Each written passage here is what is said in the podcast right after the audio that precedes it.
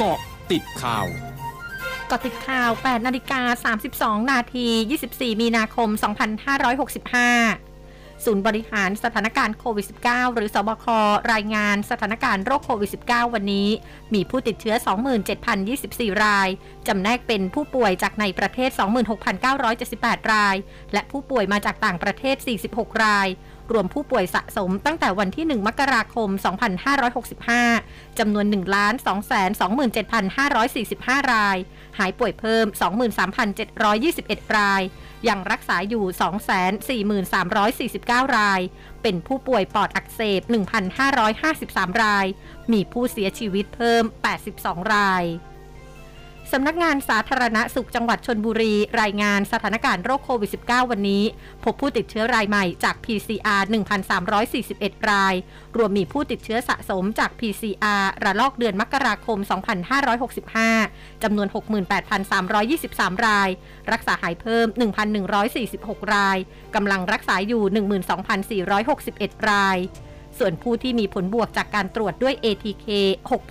6,714 ราย รวมมีผู้ติดเชื้อสะสมจาก ATK ระลอกเดือนมกราคม 2565 จำนวน 19,394 ราย รักษาหายเพิ่ม 2,405 ราย กำลังรักษาอยู่ 47,742 ราย มีผู้เสียชีวิตเพิ่ม 3 ราย รวมเสียชีวิตสะสม 124 ราย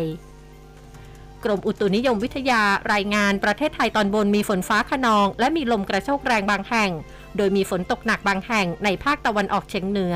ทั้งนี้เนื่องจากบริเวณความกดอากาศสูง หรือมวลอากาศเย็นกำลังอ่อนจากประเทศจีน แผ่ลงมาปกคลุมด้านตะวันออกของภาคตะวันออกเฉียงเหนือของไทย และทะเลจีนใต้ตอนบน ประกอบกับลมตะวันตกเฉียงใต้และลมตะวันออกเฉียงใต้พัดปกคลุมภาคเหนือ ภาคตะวันออกเฉียงเหนือ ภาคกลาง รวมทั้งกรุงเทพมหานครและปริมณฑลและภาคตะวันออก สำหรับลมตะวันตกเฉียงใต้ และลมตะวันออกเฉียงใต้ที่พัดปกคลุมทะเลอันดามัน ภาคใต้และอ่าวไทยทำให้ภาคใต้มีฝนตกหนักบางแห่ง โดยทะเลอันดามันและอ่าวไทยมีคลื่นสูงประมาณ 1-2 เมตร ขอให้ชาวเรือเดินเรือด้วยความระมัดระวัง บริเวณที่มีฝนฟ้าขนอง ขณะที่กรุงเทพมหานครและปริมณฑลมีฝนฟ้าขนองร้อยละ 40 ของพื้นที่ ช่วงนี้ไปเกาะติดวิกฤตรัสเซียยูเครนค่ะ เกาะติดวิกฤตรัสเซียยูเครนนายเยนส์ สโตลเทนเบิร์ก เลขาธิการองค์การสนธิสัญญาแอตแลนติกเหนือ หรือนาโตเตือนเมื่อวันพุธว่า การใช้อาวุธเคมีใด ๆ ในสงครามระหว่างรัสเซียกับยูเครน จะก่อให้เกิดผลลัพธ์ที่เป็นผลกระทบในวงกว้าง และเปลี่ยนธรรมชาติของความขัดแย้งไปอย่างสิ้นเชิง รวมทั้งเป็นการละเมิดกฎหมายระหว่างประเทศอย่างชัดเจน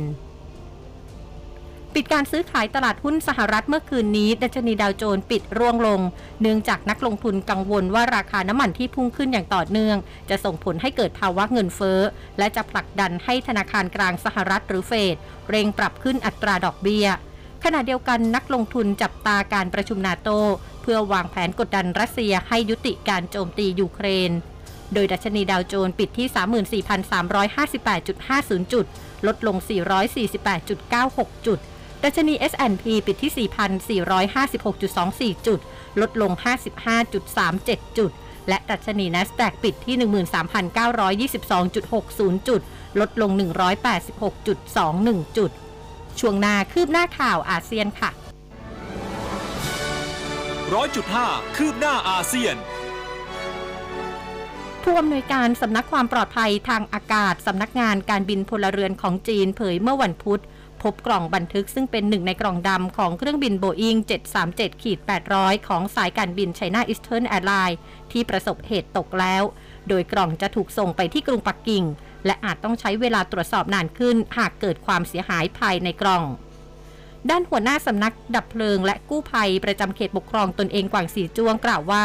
การค้นหาร่างผู้เสียชีวิตจากเครื่องบินตกต้องระงับไป เนื่องจากมีฝนตกหนัก ซึ่งทำให้พื้นดินยิ่งอ่อนตัว แต่ในระหว่างการทำงานของทีมเจ้าหน้าที่กู้ภัย พบชิ้นส่วนเครื่องบินและชิ้นส่วนมนุษย์ ทั้งหมดคือเกาะติดข่าวในช่วงนี้ภัยดัญญางานสถินรายงานค่ะ